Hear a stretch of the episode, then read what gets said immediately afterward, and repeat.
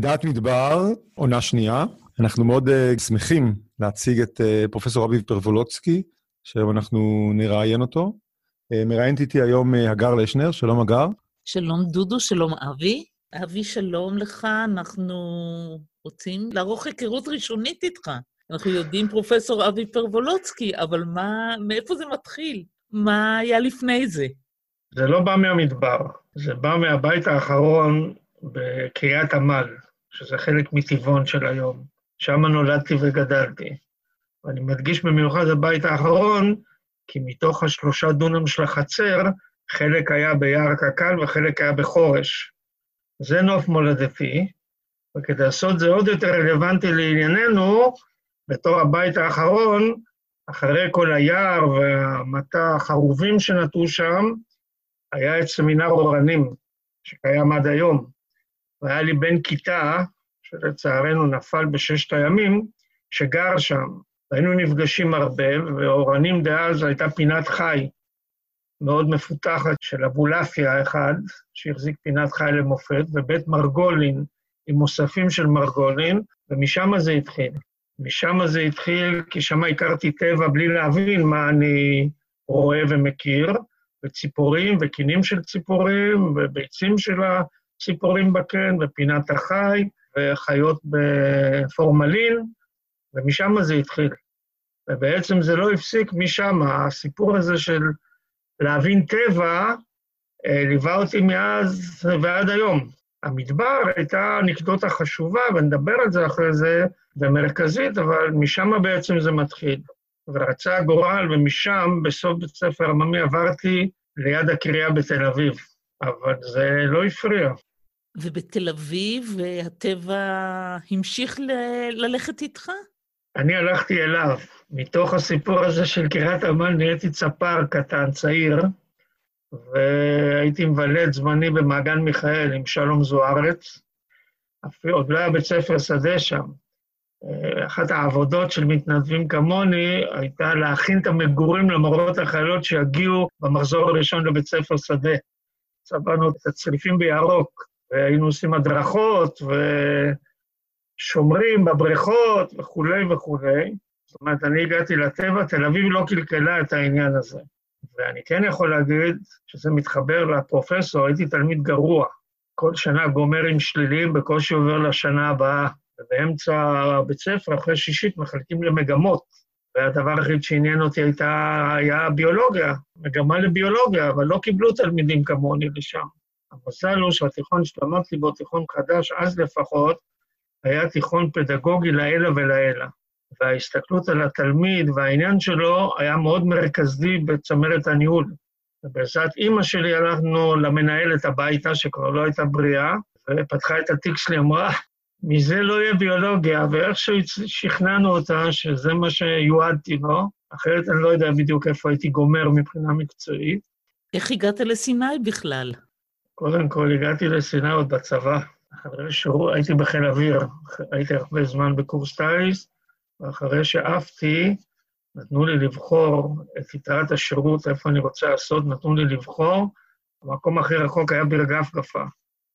והלכתי את יתרת שירותי לעשות בביר גפגפה במבצעים. הכל היה ראשוני, ריהוט מצרי, סיפורים.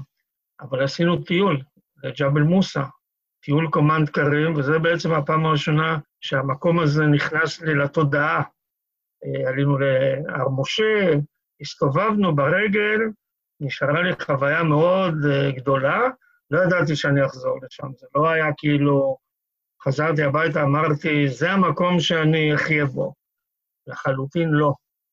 אה, ואז נגמר השירות, הלכתי ללמוד ביולוגיה באוניברסיטה, תל אביב לשם שינוי. בגלל שהציונים שלי היו גרועים, לא קיבלו אותי מכה ראשונה לירושלים, הלכתי לתל אביב. שם היה רעיון אישי, כנראה שכנעתי אותם, ולמדתי ביולוגיה בתל אביב. וצריכים להבין, אנחנו מדברים פה על סוף שנות ה-60, בדיוק גילו את ה-DNA וה-RNA, ומתוך ילד טבע גמרתי שנה שלישית והתפתחתי ללכת לעשות מאסטר בביולוגיה מולקולרית. זה אגב, כל זה קורה באבו כביר. על יד הגן הבוטני והזואולוגי של אז, כדי אה, לפצות את עצמי על העניין, המשרד של אמות זהבי היה שני משרדים מהמעבדה שעשיתי במאסטר, על אותו מסדרון. הלכתי אליו, הוא היה מורה שלי, הסתובבנו בשיעורי פאוניסטיקה, אמרתי לו, תגיד, אני לא, אין לי ברירה, אני נתקעתי במעבדה, אבל לפחות בשביל הפרנסה, אני רוצה לעבוד בטבע, מה אתה מציע? חיבר אותי למחלקת טיולי סיני של החברה להגנת הטבע. ובעצם זה, המאסטר נשאר מאסטר ולא נפתח אותו כרגע. אני מוכן להודות שהוא היה על תפקוד המוח של תרנגולות, ואני לא ארחיב. אה, אבל, אגב, עשיתי אותו עם בן אדם שלצערנו נפטר מוקדם, שהחלק המרכזי בו היה, מעבר למדע, זה גם אישיות וגם אישיות מעורבת פוליטית. בועז מואב, זיכרונו לברכה, ובעצם החלק המשני של להדריך טיולים בסיני כדי לחיות, אה, שנהיה, התחיל משבוע בחודש, הפך להיות מאוד מרכזי. ושם בעצם הגעתי לסיפור סיני ולדברים שנרחיב עליהם את הדיבור. בעצם קרו פה שני דברים שחייבים לשלב ביניהם. האחד, עד שהתחלתי את הביזנס הזה, אני מוכן להודות שהייתי אדם ביישן ועצור ומופנם. לא דיברתי יותר מדי, לא בחברה ולא לא בחברה, עיסוק בהדרכה ולהדריך טיול בסיני, מי שהדור שלנו זוכר את זה, זה אומר שאתה לוקח אנשים בתל אביב, בשבעה ימים אתה מוליך אותם ביד לכל דבר. אתה מסביר להם איפה הולכים לשירותים, ומה מכינים לארוחת ערב, ואיפה עוצרים ומתי שותים, וגם מסביר להם את כל שאר הדברים שרואים בדרך. ואין לך ברירה, אתה נהיה מנהיג, מופנם וסגור וביישן לא עובד בזה. אז יש כאן מטמורפוזה אישית, שעזרה לי בהמשך חיי עד עצם הרגע הזה. ומצד שני פתחה לי חבל ארץ אה, של דרום סיני, שאני לא צריך להרחיב את הדיבור, שוב, לפחות לדור שלנו, מי שזכה ולו רק לטייל פעם אחת, יודע שזה אזור עוצמתי, שגם אתה לא מבין מה אתה רואה, הוא עובד עליך במובן הרגשי הנופי. אם אתה גם מתעניין, אז זה הרפתקה להרבה זמן. תוך כדי המאבק במאסטר, שהיה באמת מאבק, החליטו שפותחים בית ספר שדה למרגלות הר סיני, ליד סנטה קטרינה. אבל רגע לפני זה, אני חייב להגיד, כי זה יחזור בהמשך, אה, לא היה הרבה ממי ללמוד. היו מעט מאוד דברים כתובים על סיני, חלקם מתקופות ישנות, אה, אבל היו כמה אנשי מקצוע שהסתובבו שם. עשינו מדי פעם הצטרפויות והשתלמויות, ובעצם מי שמבחינה מקצועית נתן לי בסיס שנפתח אותו בהמשך, היה צמד של חברים, שאחד אה, בוטנאי והשני ארכיאולוג. את האחד את מכירה היטב, אגר, עונה לשם אבי שמידה, והארכיאולוג זה אבנר גורן, והם היו מדריכים טיולים מיוחדים. והטיולים שלהם, בגלל שלכל אחד מהם אה, הייתה הסתכלות רחבה בתחום שלו, והם עבדו ביחד, נתנו פרספקטיבה שאני אימצתי אותה בשמחה, ונחזור אליה בהמשך. פרספקטיבה, לצורך העניין, נקרא לה מערכתית. אתה לא מסתכל רק על האתר הארכיאולוגי הספציפי, או על הצמח המסוים, אלא אתה מנסה לתת לו איזשהו קונטקסט רחב יותר. ואליי זה דיבר מאוד. ואז, אה, כמו שאמרתי, החליטו להקים בית ספר שדה, התחילו לאסוף אנשים, חיפשו מנהל. עכשיו, רק שתבינו, אני לא ניהלתי עד אותו רגע שום דבר בחיים שלי. לא הייתי קצין בצבא, לא הייתי מדריך בתנועת נוער, לא ניהלתי שום דבר ניהולי. באתי לחברה להגנת הטבע, באותו זמן יואב שגיא, שהיה את החברה, למד גם באבו כביר ביולוגיה, התחיל אחריי, כי הוא ניהל בחברה להגנת הטבע, הכרנו, באתי אליו ואמרתי לו, תשמע, יואב, אני רוצה להיות מנהל הבית ספר שדה. לא יודע מאיפה זה בא לי, אבל זו עובדה.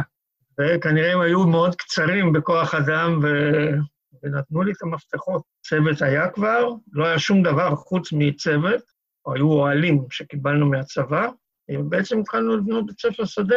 מורות חיילות שבאו מבתי ספר שדה אחרים, לא השתלבו או לא התקבלו או, או איחרו, וזה בעצם היה הצוות הראשון שבנה בית ספר שדה. המיוחד בבית ספר שדה הזה, מחוץ למקום ולנוף ולראשוניות, הייתה עובדה שאימצנו את אותה תפיסה מערכתית שדיברתי קודם, והרחבנו אותה ופיתחנו אותה, והיא הייתה חוט שדרה בבית ספר.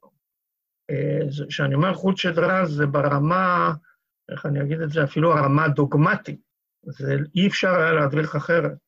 זאת ההחלטה של הצוות שמדריכים ככה, ולא ימינה ולא שמאלה. כמו עוד כמה תנועות אידיאולוגיות שבנו את הארץ הזו בארצות אחרות, החלום שלנו היה להדריך סמינרים של בתי ספר. לקחת שמיניסטים ממגמות שונות ולקחת אותם שבוע לסיני בצורה שתפסנו אנחנו את ההדרכה. אותה תפיסה מערכתית שהזכרתי.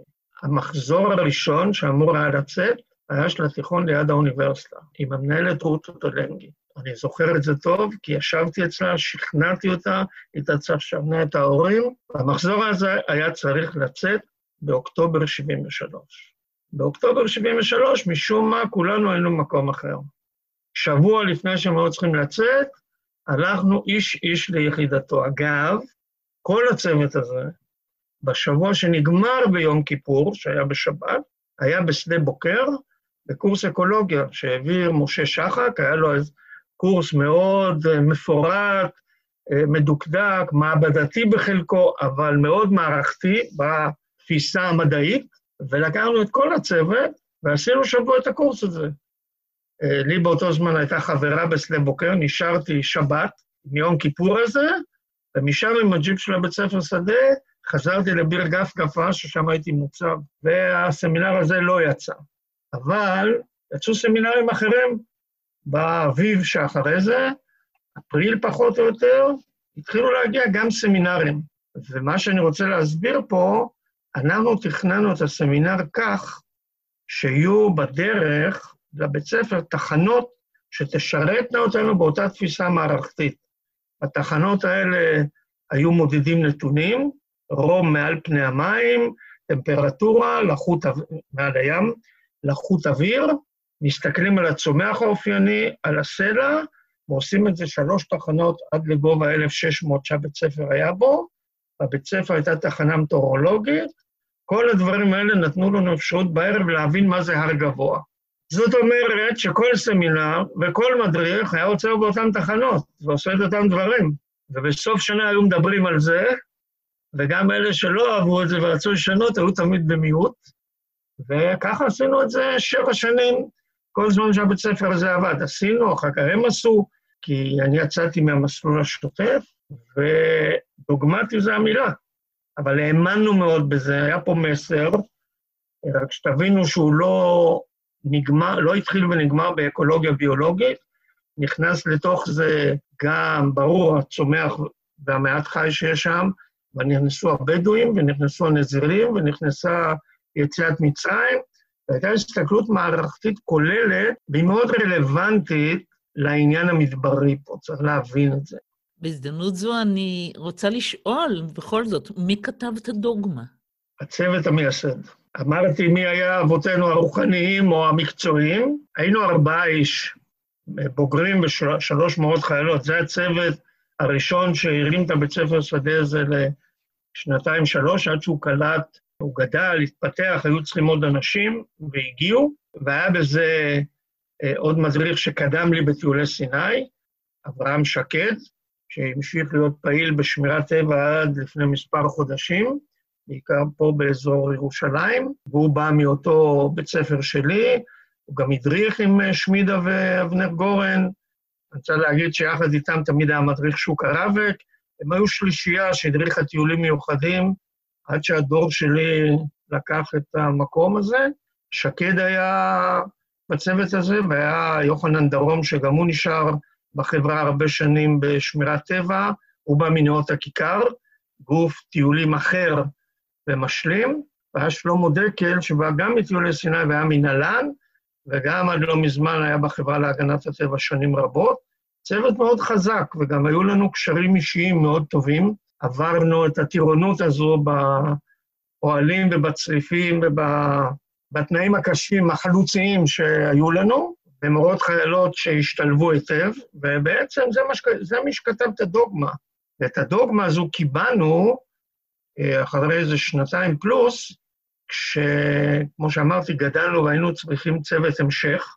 קלטנו ארבעה מדריכים צעירים וארבע מורות חיילות, ולצורך זה, ועוד הרחבנו את צוות טיולי סנה, היינו צריכים לעשות קורס מדריכים. עד אז לא היה קורס מדריכים בחברה להגנת טבע, היה קורס מורות חיילות. ומדריכים בוגרים היו נכנסים, כמו שאנחנו נכנסים לטיולי סיני, מצטרפים לטיול או שניים, מקבלים כמה דברים לקרוא, ומתחילים להדריך. אנחנו אמרנו שאי אפשר ככה בסיני. העובדה שעשו לנו את זה לא אומר שאנחנו צריכים להמשיך, עשינו קורס מדריכים מלא, שרובו נשען עלינו. ואז היינו צריכים לקבע לא מעט ידיעות, ועשינו את זה. עשינו הרבה מאוד השתלמויות עם כל מי שעבד בסיני היה מגיע אלינו בשמחה, והתפתח מאגר ידע מאוד גדול עם הרבה מאוד פרסומים. שמנו דגש על כתיבה, הוצאת חומר לאור. אפילו בינינו הייתה בעיה, כי אנשים כל הזמן התפזרו, אז היה אלון שהיינו מעבירים בו ידע, ואני לא רוצה להרחיב בפרטים על, על זה, אני רוצה רגע לחזור לעניין המערכתי. הדוגמה הזו, במרכאות או לא במרכאות, היה לה על מה להתפתח. והיה לה על מה להתפתח משום שיותר קל לבנות מגירות לארון מאשר ארון ריק, או ארון שלם. כלומר, יותר קל להתמחות ולדעת את כל הצמחים של האזור המסוים, בלי לדעת גיאולוגיה, ובטח בלי לדעת משהו על האנשים שגרים בו. התפיסה המערבית של התמחויות מוליכה או מובילה הרבה מאוד דברים בעולמנו. גם אם תסתכלו על הרפואה, תראו איך אנחנו הולכים לרופאים שנהיים מומחים בחלקים קטנים יותר ויותר מהגוף שלנו. פעם היה רופא פנימי, ואחר כך היה רופא של כליות, והיום יש נפרולוג, רופא של מומחה לנפרונים, ויש לזה סיבה טובה, אני לא אומר את זה לא בביקורתיות ולא בשום דבר, יש, יש סיבה להתמחויות האלה. יש המון ידע וצריכים להתמחות, ואז אתה מפספס את המערכת, את האדם כולו, על החלקים הרוחניים, נפשיים וכולי, תעבירו את זה לרצון להבין טבע. זה בדיוק אותו דבר. יותר קל בעיניי לדעת את ה... להכיר את ה-2400, 2200 נגיד, 200 יהיו מאוד נדירים, צמחים בישראל, אני יודע שיש מעטים שיודעים את זה, אבל זה יותר קל מאשר להבין את כל המכלול. אתה צריך להבין הרבה דיסציפלינות כדי לבנות את המערכת. זה יותר קל לעשות את זה במדבר. בטח אם הוא מדבר מושך כמו סיני. אתה בקלות יחסית מבין את העקרונות החשובים של הגיאולוגיה ומחבר אותם לצומח, ומחבר אותם לבוסתנים, ומחבר אותם לעיזים שרואות פה ולא פה, ולאדם שהשאיר את האתרים שלו כאן ולא שם, הדברים האלה קלים יחסית להתבוננות ולהבנה. אני אתן לכם דוגמה אישית. לא הייתה לי ולאחרים, וגם למודרכים, למטיילים שטיילנו איתם, להבין את מה שהתכוונו אליו במערכת של ההר הגבוה. שנים אחרי שעזבתי, שנים רבות, התחלתי לעבוד בדרום הכרמל במקום שנקרא פארק רמת הנדל. חתיכת נוף ים תיכוני, די מעפן, כמו שאומרים, איזה גריגה, לא משהו מיוחד. ובאתי עם המשקפיים האלה של ההסתכלות המערכתית, לקח לי שלוש שנים לפצח את המפתח למערכת של רמת הנדיב, שמתחיל בגיאולוגיה ובמשק המים. וגרוע מזה, אני גר על כביש אחד, בקצה העליון של שער הגיא, בשואבה. על נחל כיסלון, צד השני נחל אילן, אני מסתובב פה עשרות שנה, עולה בכביש אחד הלוך וחזור, כמעט על בסיס יומיומי. מסתכל ימינה, מסתכל שמאלה, מנסה להבין את המרחב הזה, ואני עד היום לא מבין אותו. יש שם איזה שמונה תצורות גיאולוגיות, שאני לא מזהה את רובן, הצומח משתנה איתם, החקלאות משתנה, ועדיין אין לי תמונת המערכת של המקום שאני גר. הולך פה כל יום. אז אני מחזיר את זה לפשטות היחסית של ההבנה של המערכת הזו במדבר. זה דעת המדבר שלי. המקום שאותו הבנתי מערכתית ויכולתי ללמד אותו ולהעביר אותו בקלות לאחרים. זה לא קורס אקולוגיה שהזכרתי בשדה בוקר, שאתה מודד וסופר ושוקל, זה סיפור אחר. עשינו את זה שם כי השתמשנו באנרגיה, בכלים של אקולוגיה ביולוגית קלאסית. פה אני מדבר על איך אתה מבין שטח בלי להיות מומחה בשום דיסציפלינה. איך אתה מבין את כל החוליות ומחבר אותן. איך אתה מבין למה נזירים באו דווקא לפה? ומצד שני, זו נשארת שאלה אם זה הר סיני, אין לנו שום עדות, כי יש עוד שלושה הרים גבוהים בסיני, עם גרנית אדום ומשק מים דומה, ובכולם שרידים של נזירות ביזנטית. יש הרים שחורים עוד יותר גבוהים, ואין בהם שום אתר. זה דברים פשוטים להבין. אז ברגע שהבנת את זה, אתה באמת יכול להציג מערכת וקשרים ושאלות וחיבורים, וזה עושה את החיים מעניינים. לפחות ככה חשבנו שהדרכנו. מסיני, הדרך שלך ממשיכה. סיני זה רק התחלה. שבע שנים גרתי בסיני, אגב. כל מה שסיפרתי עכשיו זה לאורך שבע שנים, מהקמת הבית ספר שדה בסוף 72, דרך 73, ועד קיץ 79, שזה כבר הרבה אחרי הביקור של סאדאת וה, והסימון קו סופי, ואז החלטתי שלפני שמפנים, אני נוסע רחוק, והלכתי לעשות דוקטורט בקליפורניה. את הפינוי קיבלתי דיווח טלפוני מאותו יואב שגיא שהזכרנו, העיר אותי איזה לפנות בוקר אחד בקליפורניה, אמר לי, תשמע, אני מתקשר מה... היה שדה תעופה ליד אה, סנטה, אני מתקשר מהשדה, אני רואה עכשיו את הג'יפ של הבית ספר שדה עם העגלה, עמוס, נוסע לאילת, כנראה את הנסיעה האחרונה. ועברתי עולם, הלכתי לעשות דוקטורט באקולוגיה, את העבודה המעשית עשיתי על גידול עיזים בצפון פרו, גם באזור מאוד מדברי, סופר מדברי, אבל פרו גדולה, והחתך של האזור מתחיל מהחוף שהוא מה שנקרא ריינלס, ללא גשם, אבל עולה דרך כל הרצועות ממדבר עם צומח לאזור ערבתי, לשולי הר ולחלק הצפוני והפחות נמוך של ה... היותר נמוך של האנדים, זה סך הכל מרחב אקולוגי מאוד מעניין, עם שני נהרות שיורדים מהאנדים עם הרבה מים, בחקלאות. סיפור מעניין ששוב, אני חיפשתי את הקשרים, והצלחתי למצוא כמה, שנתנו לי דוקטורט, הרפתקה מעניינת. בפרו הממשק של העיזים דומה לממשק של הבדואים? תראו, אנחנו מדברים על הזמן לפני המחשב והאינטרנט. זאת אומרת, היכולת שלך לדעת מה מחכה לך במקומות האלה הייתה די אפסית. אם לא היה מישהו שעשה מחקר וכתב, ידעת מעט מאוד. המנחה שלי עבד בפרו, עשה את הדוקטורט בפרו ומחקרים, אבל הוא עשה את זה בחלק הגבוה באנדים, על גידול כבשים. אני עשיתי בחלק הנמוך על עיזים, משום שהיה פרויקט שמימן את זה של אמריקאים, פרויקט פיתוח, אבל את ההצעת מחקר שלי, שלא היה לי שום רקע כמעט, כתבתי על סמך הידע שלי על גידול עיזים פה, במדבריות שלנו. והרעיון הבסיסי שלי היה לנסות להבין את ההיגיון האקולוגי של נדידה. למה עוברים ממקום למקום, מתי עוברים, האם מקבלים החלטות הגיוניות מול הצומח, וכולי וכולי וכולי. שום דבר מזה לא היה לו ביטוי בשטח. הייתה הצעת מחקר והיה מחקר. והייתי צריך להמציא את המחקר מול מה שראיתי, אבל זה, זה תרגיל אינטלקטואלי מרתק, ושוב, בגלל שזה אזור מדברי, אז ההקשרים הם מאוד מאוד uh, קלאסיים, אבל זה מדבר עם גימיק אקולוגי מרתק בצידו, והיה לי מזל גדול מאוד. כשבאתי, זה היה סוף של שנה ממוצעת, בסדר? שנה ממוצעת בעיר המחוז שגרתי בה, פיורה, ירדו 100 מילימטר גשם. זה הממוצע הרב-שנתי. השנה שאחרי זה הייתה בצורת קלאסית, עשרה מילימטר כל השנה, חלק מהשיחים השאירו את העלים ונשארו עירומים, והשנה שאחריה הייתה שנה שבה יש תופעה אחת לכמה שנים שנקראת אל ניניו, גשמים איומים, 2,200 מילימטר בעיר הזו. 110, 2,200.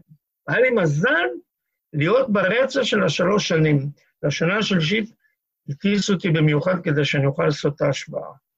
וזה היה בלתי רגיל, משום ששוב, פה הגורמים הסביבתיים משנים את כל העולם משנה לשנה, ואתה רואה איך מגיבים, איך מתמודדים עם הבצורת, ואיך מתמודדים, השפע בשטחי המרעה אומר הרס בחקלאות, כי יש שיטפונות וסחף, אלה סובלים, אלה מרוויחים, ולהפך, והקשרים שביניהם, ומה, איך האנשים מגיבים.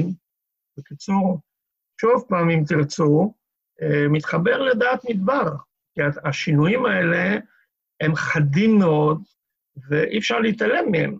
הם, הם המרכז, הם לא היוצא מהכלל, הם הכלל. האלניניו הזה הוא תופעה, עוד חשבו שיש לה מחזוריות של אחת לשבע שנים. אין לה מחזוריות, אבל יש לפחות אחד בעשור.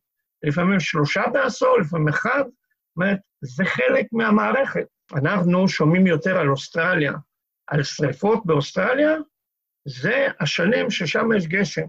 יש קשר ישיר, כולל שינוי בגובה האוקיינוסים, בין החוף של אמריקה הדרומית לבין אוסטרליה. שפה יש גשם, כאן יש בצורת נוראית ושרפות, וההפך. סיפור מרתק. אה, לא ידעתי כלום מזה שנסעתי. שום דבר, עוד לפני שהגעתי למקום, בלימה שהתחלתי לדבר עם אנשים, אמרו לי, מה אתה נוסע לשם? זה מקום שעבר מדבור, ראיית יתר, העיזים גמרו הכל, אין מה לראות. ולא אחד אמר לי את זה. וזה גירה לי את הבלוטות האינטלקטואליות. מה זה הסיפור הזה עם המדבור והראיית יתר? בפרק שלם בדוקטורט שלי בא להראות שאין ראיית יתר, ולנסות להסביר למה כולם אומרים שיש, ושיש מדבור. וזה הביא אותי בחזרה לארץ, לאותם נושאים. לא מצאתי בישראל לא מדבור ולא ראיית יתר, היו לי הרבה שיחות עם מיטב הנוער דאז, שהיום המבוגר ממני, על הסיפור הזה. וזה גרם לי למחשבות על בעצם מה קורה כאן. יש בעלי חיים והם מסתובבים בשטח, והם רואים לפעמים בלחצים גבוהים. וזה מתחבר להשפעה ארוכת הטווח של האדם על הטבע באזורנו. אנחנו חיים במקום שהטבע מעוצב על ידי אלפי שנות פעילות של האדם, ולא רק במדבר, גם במדבר וגם באזור הים תיכוני, ולא רק בישראל. ובעצם יש, קשה לנו למצוא פינות, בטח בסביבה הזו, שלא עוצבו על ידי האדם לפני הרבה זמן. הצומח ששרד כאן זה צומח שיודע להתמודד עם העניין הזה, ובצפון גם עם עניין השרפות ועם עניין הכריתות, כל מי שהיה רגיש לדברים האלה נעלם מזמן. בבדל כלל אין לנו מושג שהוא היה פה. ומה שיש כאן זה מה ששרד את זה. הזכרתי קודם את הקורס באקולוגיה של שחק, אז נהיינו קשורים מקצועית והבאתי אותו לסנטה, בימים של הבית ספר שדה. הוא אמר לי, תשמע, קח אותי למקום שהבדואים לא השפיעו עליו. ואני עוד הייתי תמים אז, תמים אקולוגית. והלכנו איזה חצי יום לאיזה חור, שחשבתי שהבדואים לא מגיעים לשם והעיזים לא מגיעות לשם, וכשהגענו ראיתי את הגללים ואת השרידים, בעצם התחלתי להבין שאנחנו מחפשים מקום לא קיים. לא שם, ולא בנגב, ולא בצפון הארץ. זה מקומות שעוצבו על ידי האדם, וממשיכים ככה. היום חלק מהעיצוב הוא הפוך. הוצאנו את כל הפעולות האלה, שמורת הר מירון הנפלאה, שאנחנו כה אוהבים, הייתה טרסות חקלאיות עד גובה הפסגה. הסיפור הנפלא של החורש שם הוא סיפור של 50-70 שנה. צריך לזכור את זה, זו דוגמה קלאסית. השרפה בכרמל של 2010 חשפה טרסות שמעולם לא חשבנו שהיו שם. היינו בטוחים שזה חורש או יער נטוע, ווטאבר. אני רוצה לשאול uh, את השאלה על המדבור, שאמרת שלא קיים. אז מה כן קיים? השפעת אדם, אבל uh, איך? עיזים פה באזור שלנו, יש חקלאות uh, של ראיית עיזים כבר עשרת אלפים שנה, ובפרו חמש מאות שנה יש עיזים. מה ההבדל? מה... האם רואים הבדל? האם יש תובנות מהדברים האלה? שאלה טובה, והתשובה היא מורכבת.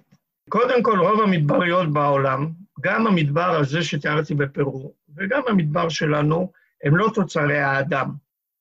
הם תוצרים של תנאים אביוטיים, תנאים אה, אקלימיים, גיאוגרפיים, ברורים, ולשים את האדם כאחראי להיווצרותם, זו פשוט פגיעה קונספטואלית.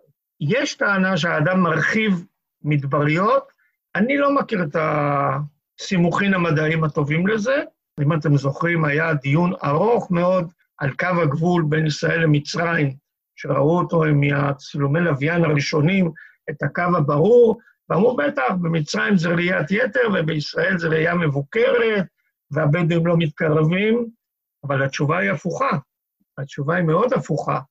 בסיני יש ראייה, עד עצם היום הזה, או הייתה, עד קו הגבול, והיא הורסת או מפריעה באופן קבוע להתפתחות הקרום הביולוגי שמתפתח אצלנו על הנס, כי אין ראייה. עכשיו, אם זה טוב או רע, מה נכון, מה לא נכון, זה דיון ערכי אחר. אבל הקו גבול הזה הוא לא שאלה של מדבור, הוא עניין של שימושי האדם.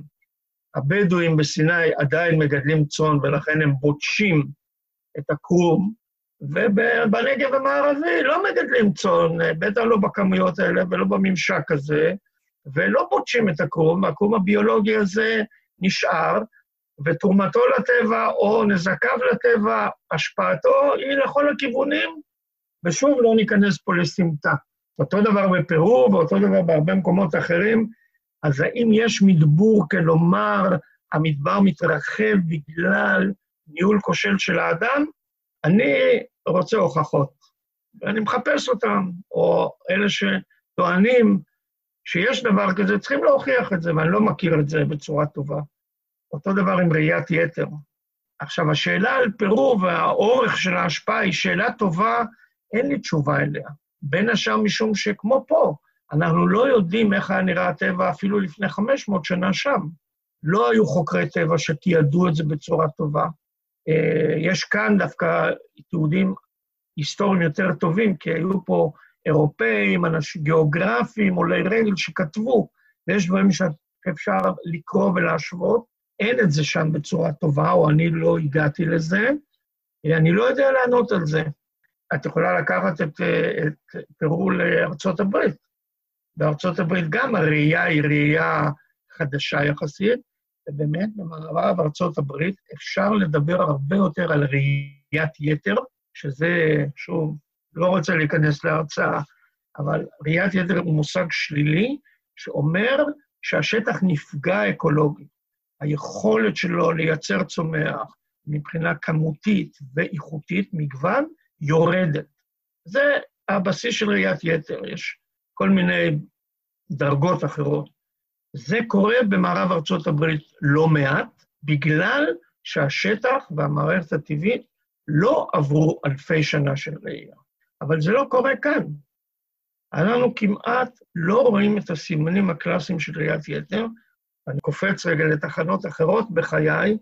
יש לנו מחקר ארוך טווח צפון על הכנרת על השפעות ראייה, שלקחנו את המערכת העסבונית הבזלתית באזור קרי דשא, צפון על הכנרת, מעל הירדן, יש לנו שם תחנת ניסיונות, הקים אותה בין השאר עמנואל נוי מאיר ואחרים, ויש לנו, היה לנו ניסוי שם של 20 שנה של ראייה בלחצים משתנים.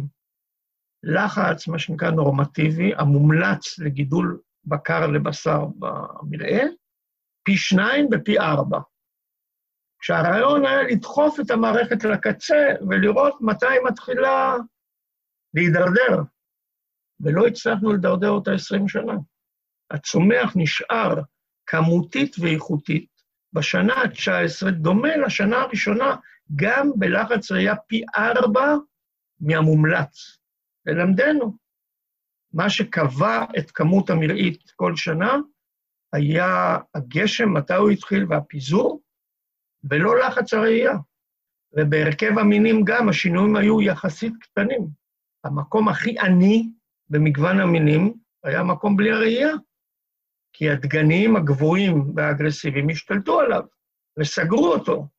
וכל המינים הנמוכים והפחות אגרסיביים לא היו בחלקה הזו, אלא אם כן הורדת בראייה או בצורה אחרת את האגרסיביים הגבוהים. זאת אומרת, הסיפור הזה הוא מרתק, אבל הוא מורכב יותר מהתפיסות הפשטניות.